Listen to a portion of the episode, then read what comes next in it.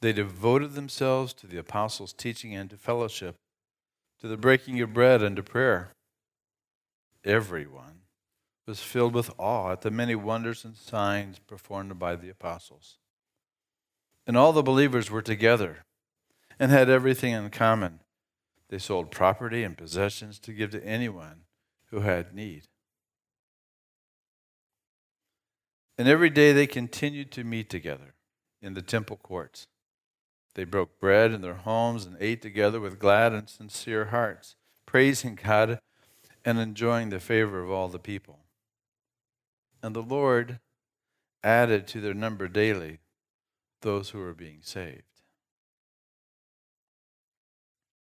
The second passage is Ecclesiastes 4 9 through 12. Two are better than one because they have a good return for their labor. If either of them falls down, one can help the other up. But pity the, anyone who falls who has no one to help them up. Also, if two lie down together, they will keep warm. But how can one keep warm alone? The one may be overpowered, two can defend themselves and a cord of three strands is not quickly broken. Our third passage is Hebrews 10 24 and 25. And let us consider how we may spur one another, stir up one another on towards love and good deeds, not giving up meeting together, as is the habit of some, but encouraging one another, and all the more as you see the day approaching. Our last verse is from Peter. 1 Peter 4 8 and 9. Above all, love each other deeply, because love covers a multitude of sins. Offer hospitality to one another without grumbling. May God add the blessing to the reading of His Word. Okay. Are you ready to jump in? Buckle your seatbelts. Uh, children, you're again the journey Thessalonica later on. But there's one passage I want to pull from Acts 17 11 to uh, apply for us today. When Paul went to those Galatian churches, he went to the, the Gentile churches, he would meet different communities. And the, and the one in Thessalonica, in 1711, it says, Now these Jews in Thessalonica were more noble minded than those in Berea because they searched the scriptures diligently to see whether what Paul was saying was really true.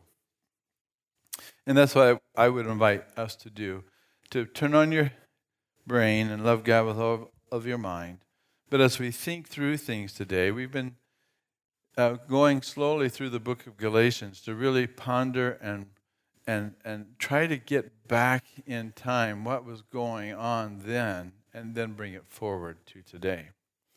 And so we know uh, as we're going into uh, this passage that we've we learned last couple of weeks that what the Judaizers were trying to do was to prevent the very blessing that made the young believers to go back into the old style of uh, uh, old Jewish traditions, the old wineskin, but that the blessing of Abraham, which was the promise of the Holy Spirit being given to the Gentiles, that the Gentiles would be brought into the kingdom.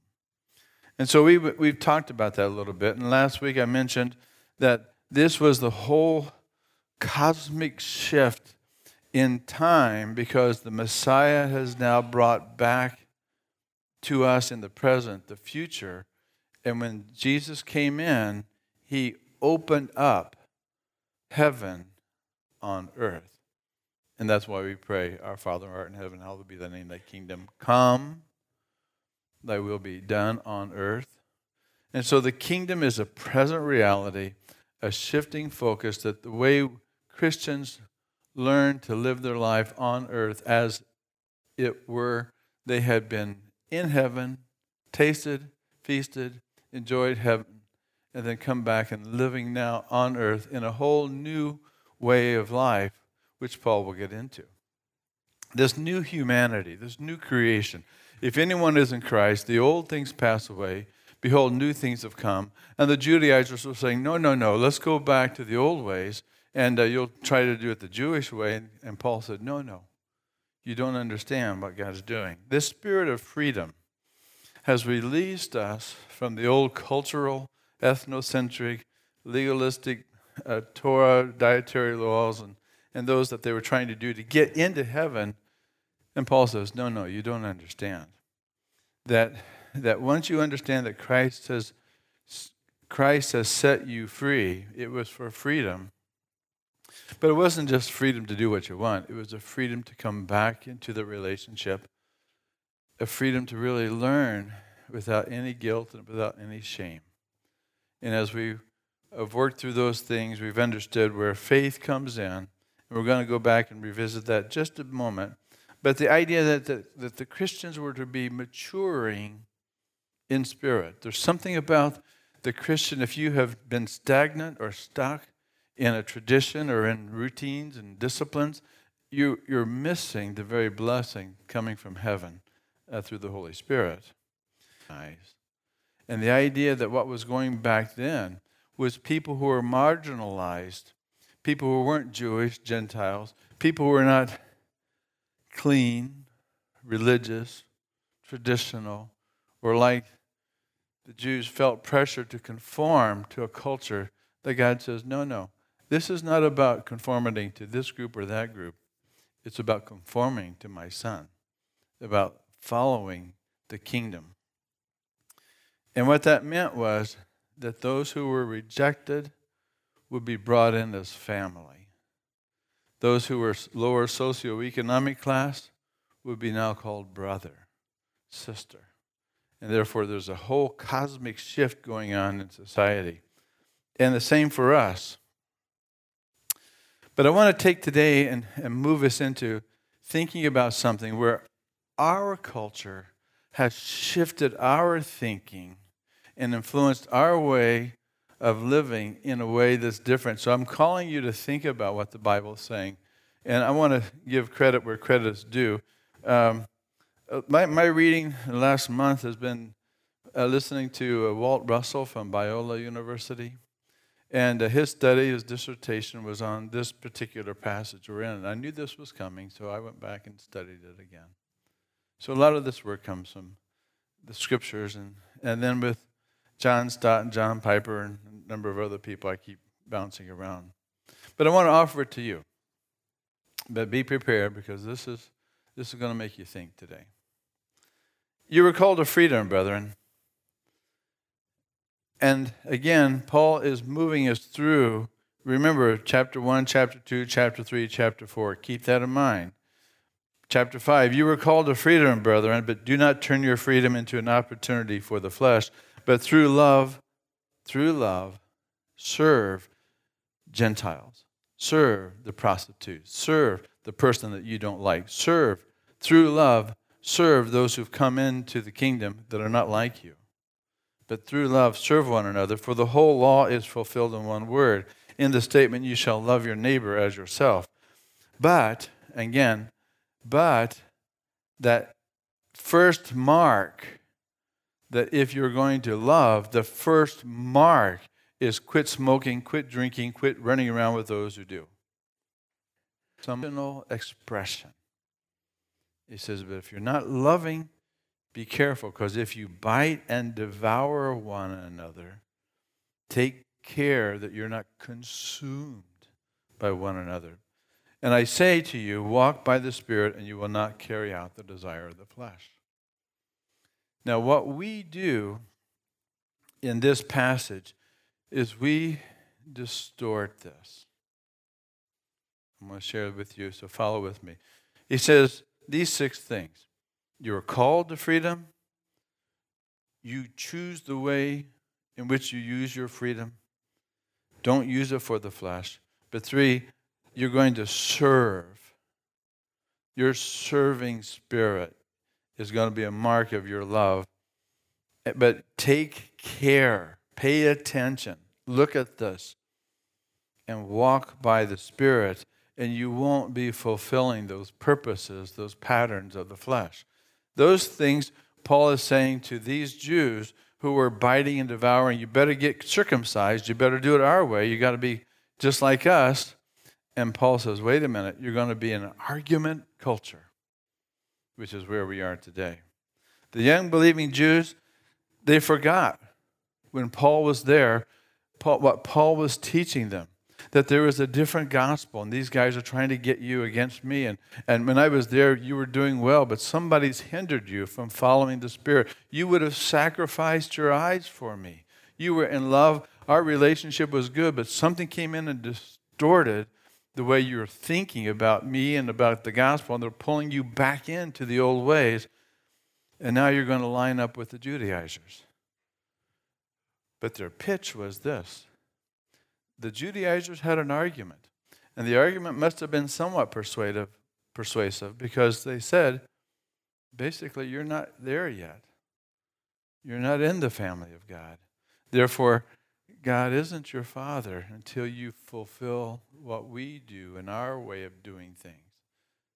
And they thought, well, okay, you guys know, you're the experts. This is your, you, I mean, you're Jewish and you know more than I do because I'm Gentile. And, so, and Paul says, no, no. And Paul, Paul gives an indication of this right at the book, at the beginning of the book. So notice what he says in chapter 1 and we glossed over this. We didn't point this out. But in chapter 1, Paul says, An apostle not sent from men through the agency of man, but through Jesus Christ. And note God, the Father, who raised him from the dead, and all the brethren who are with me. To the churches of Galatia, Paul, an apostle, not through the agency of man. Oh, there, that's a copy. But, um, but through God the Father, who raised him from the dead. Grace to you and peace from God our Father. Second time and the Lord Jesus Christ, who gave himself for our sins so that he might rescue us from this present evil age, according to the will of our God and Father. At the beginning of this book, he's emphasizing one thing about God. He says, God the Father, God our Father, our God and Father. Who's he talking to? Gentiles. Jews and Gentiles, you all call God Father our Father, our God and Father. You are part of the family, young believer who's being distorted and deceived by the. He starts with the fact that you are already blessed, you're already in, but you're being misled. And so Paul's really trying to say take care, pay attention, because you're going to hear different things from two sides.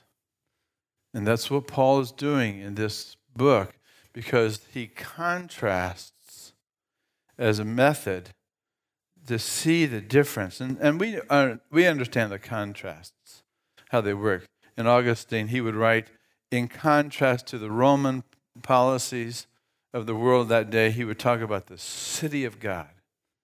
You hear, you hear of uh, Dickens, uh, A Tale of Two Cities. It's an interesting story. Uh, this wasn't the title, actually, this story is about resurrection. And Dickens wanted to be, uh, name this Recalled to Life. You move from this to that, from salvation, from salvation to. There's a movement, and there are two horizons.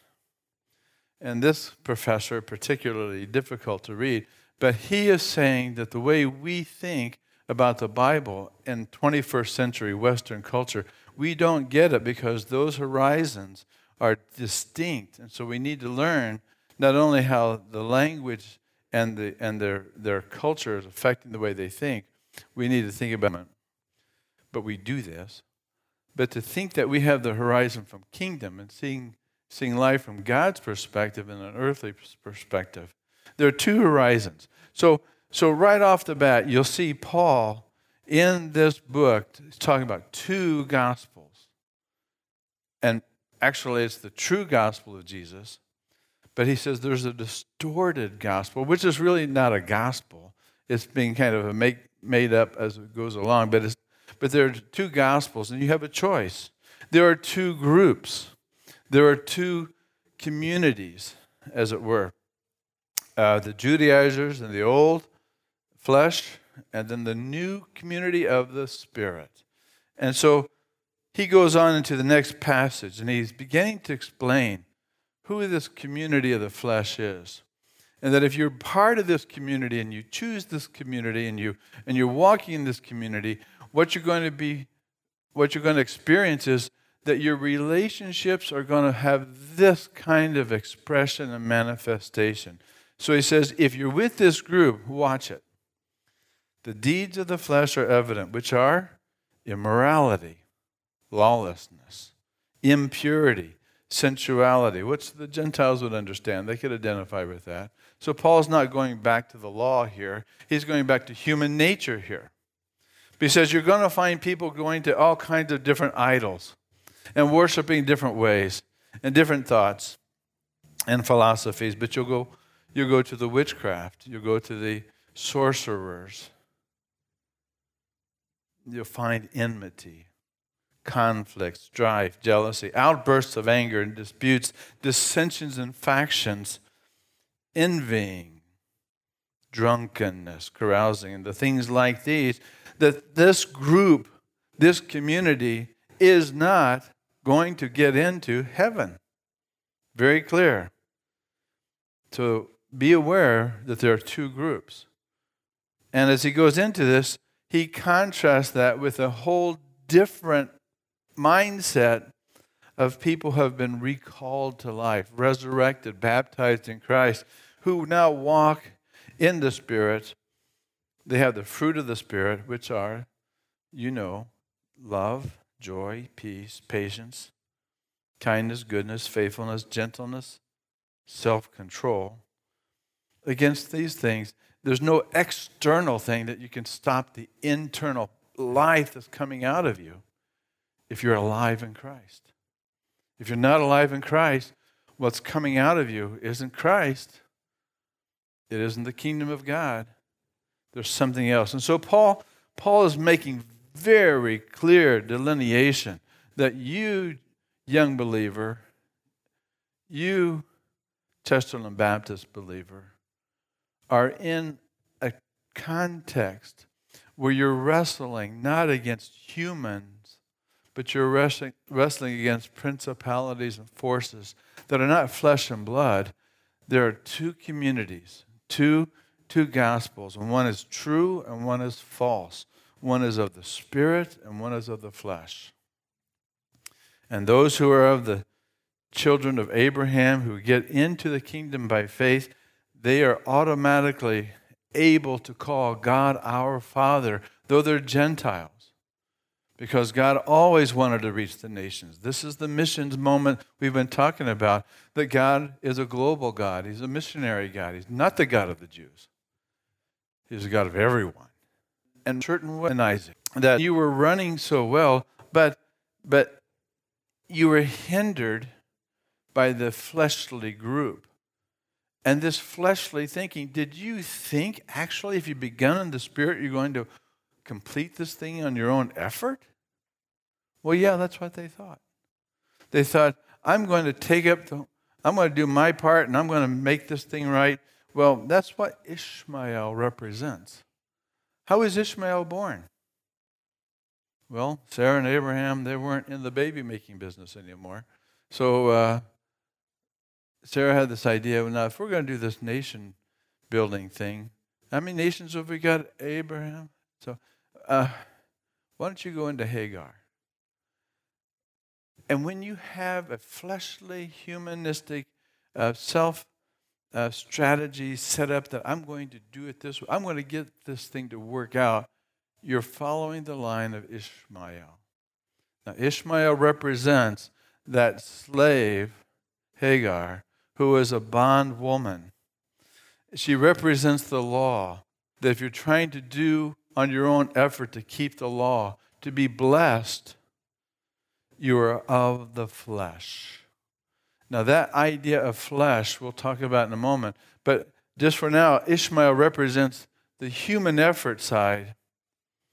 But how was Isaac born? Again, Abraham and Sarah, they weren't quite up for it. And so uh, God's Spirit came. And in a miracle way, God had to do the work in both Sarah and Abraham to make them produce a child. And that was by faith. So Isaac represents a, an unusual blessing, not based on human performance, but based on God's working in their life. And so that promise that Abraham received was fulfilled by the Holy Spirit who brought Isaac into the line of promise, into the line of the Spirit. But what does he say? Again, this is Paul's argument. I want you to get this clear. What was Paul's argument? Get rid of the bondwoman. That group is not the group I want to bless. That group will hinder you. that group won't be from above. And therefore, what Paul is saying logically, the true gospel is anchored in history. It happened in time.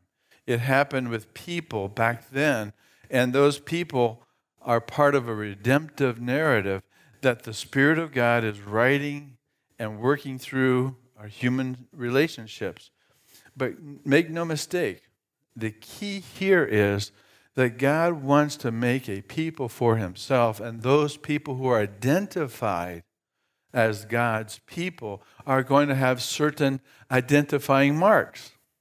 And the marks aren't going to be circumcision. They won't be marks of the human effort. They won't be marks of, personal preference or cultural differences. It will be marks from heaven above where the Spirit of God comes in and sets you free. This Spirit, this Holy Spirit, given because God sent His Son to redeem us from the curse of the law, forgives us in Christ on the cross, resurrects us, baptizes us, and in the death of Christ and in the resurrection of Christ, the Holy Spirit's bringing everybody to life who is born again, who belong to Him. This Spirit is at work, and that Spirit, once to set you free, set you free from having to earn or trust yourselves or the human effort because this is the work of God. This is the miracle of God to give you life, not just rules, but new relationships. And this true gospel is the true freedom. And, and that's what the Judaizers were trying to block and steal. There are two gospels, two groups, there are two communities, there are two identities and they're marked and known, and they reveal and reflect the image of God in certain ways that should be so distinctive. There are two ways of life. And Paul's now arguing this.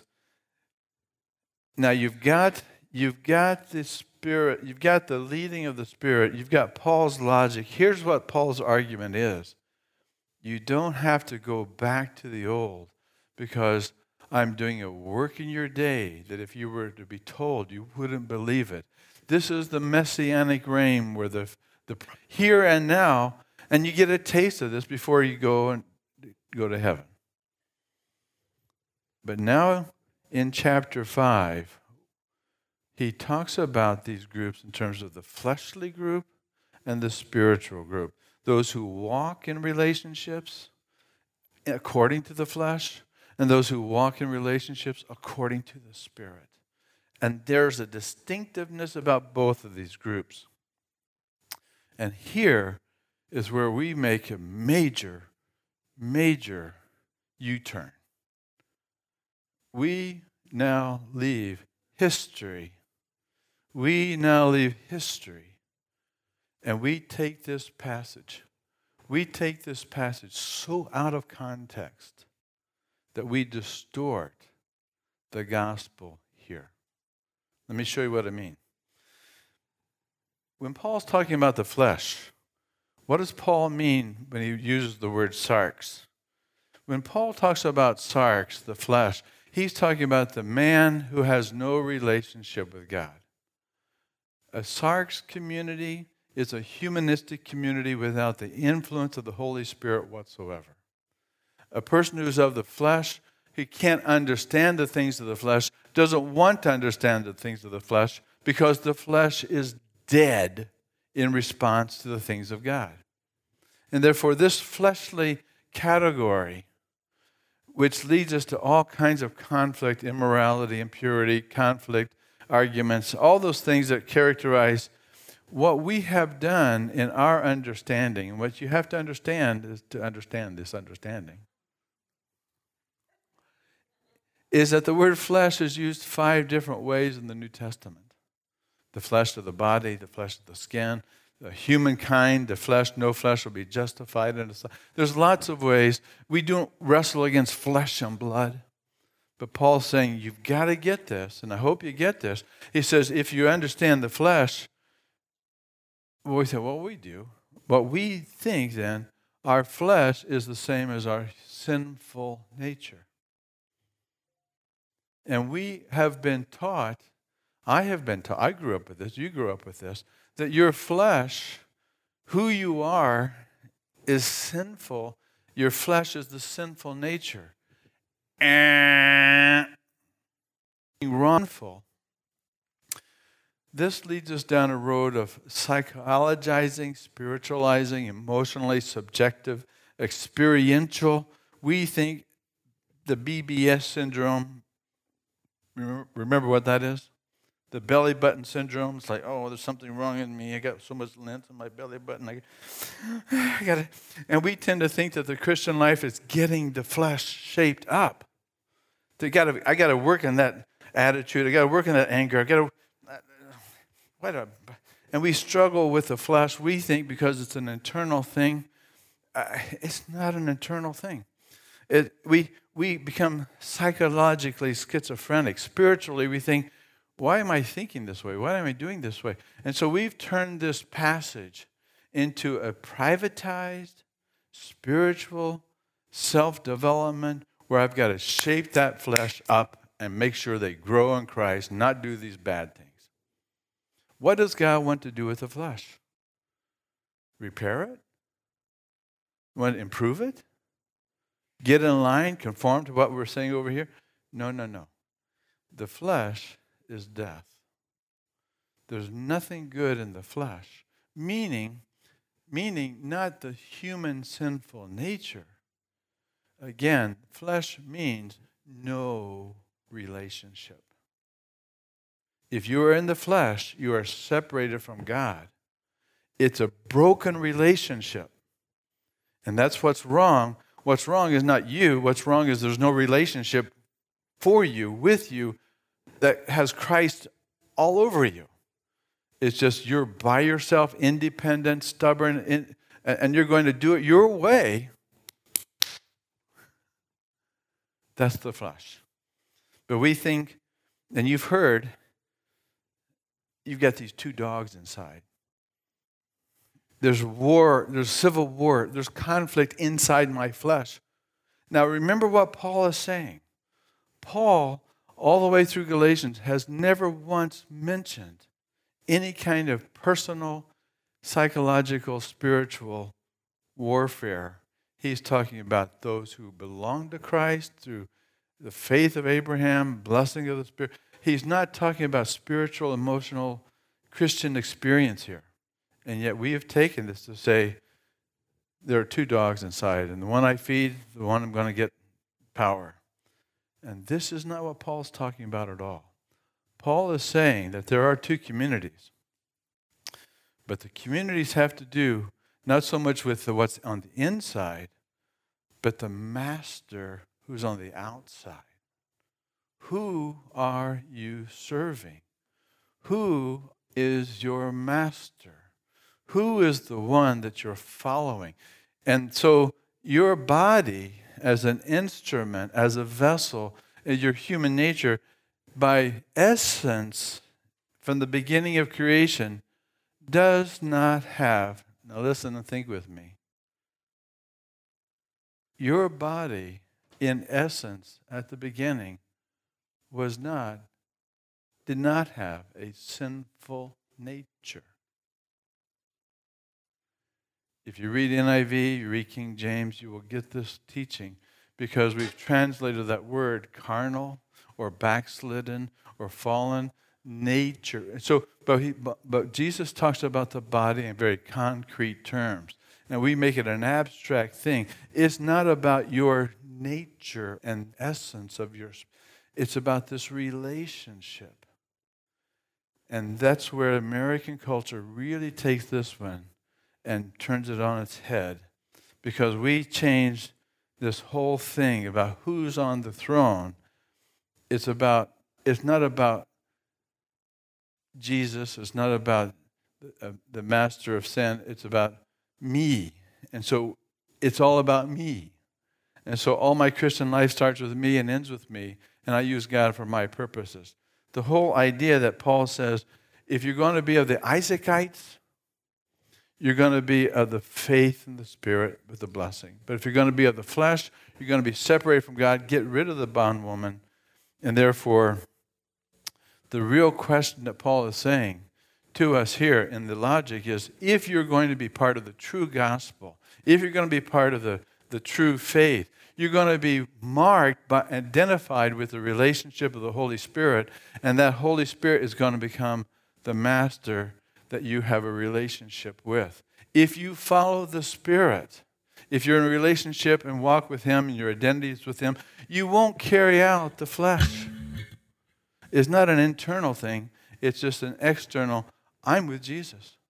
And that's what the Gentiles had to decide. Uh, who am I going to follow? Am I going to go back to the old fleshly way, or am I going to do the new way of the, of the Spirit? And Paul says, This is the way you guys need to go. Forget those old guys. Come on and go, go with what God is doing in the Spirit. And that difference is a relational difference. Therefore, what it means is that if God gives the Spirit to the Gentiles, that man who is honored by the Spirit, that Egyptian who is honored by the Spirit, the Ethiopian, the, the, the Vietnamese, the Thailand, the Mexican, anyone who's not Jewish by ethnic descent can get the Holy Spirit. And if they get the Holy Spirit, they call God Father just as you call God Father. And here's the community being brought together in relationship. And it meant that to love then mean that the Jew would have to love the Gentile. And the Gentile would learn to love the Jew. And what it meant that the joy and the, the peace and all the fruit of the Spirit would be a new community that would reflect the kingdom has come. That's what Paul is talking about. So the questions we have to think about is this are these. Who is our real master? And I'm going to reflect and identify with him. If that master is of the flesh, you'll see it in my relationships. If that master is of the spirit, you'll see it in my relationships. It's not about you private, having a privatized faith it's not about you having an emotional experience with Christ. It's about how you relate to Him and how you relate to others. What keeps us balanced is understanding what the Holy Spirit wants for me, what the Holy Spirit does in me, and through me to you. And so I'm not the end of the work of the Holy it's I'm a vessel, a means where he can build that community. What's keeping me back there's some other, this is a pot of coffee. But the idea is that, that God wants to work through not just an individual, He wants to work through the whole community. Therefore, what would be different? What would be different if we really did walk by the Spirit? Relationally thinking about other people. What would be different if I used my, my freedom to love and embrace and honor others instead of being self preoccupied with my emotional, the Judaizers? What would it be to love, uh, would love make for the Judaizers? They'd walk away from their argument. From the Gentiles, they'd walk towards Christ and they reject that false gospel. What difference would it make for me in how I love the Father, how I love the Son, and how I love the Spirit? You see, Paul's argument is going to continue because there's some really great things next week as well because it's about your ability to identify and love and honor God through your relationships. Well, I'll stop there. Put on your put it on pause. There's so much here I want you to think about. Because if you are not practicing life according to the Spirit, you may not be part of the kingdom of God. If you are substituting not just a Jewish tradition or a Christian tradition, you may be doing so in the flesh, but may have never been born again in the Spirit. Therefore, if Christ is your Lord and the Spirit of God is the, is the Lord leading your life, you should have identifying marks experienced in your relationships. If you're walking by the Spirit, that's the proof that you're born again, that you learn to love well. Well, that's a pot of coffee. That's two pots of coffee. Well, I'm going to leave you with that because let me tell you this the Spirit's desires are against the flesh. And He has, He's won my heart. He wants to win yours too. Let's pray. Father, mark us. Mark us well with your Spirit. And may Christ be reflected in our group as people who are people of the Spirit, who love well. We don't do that well. We need to learn. So, Father, we just say thanks and we return our, our, our uh, praise to you. And thank you for this teaching in Jesus' name. Amen.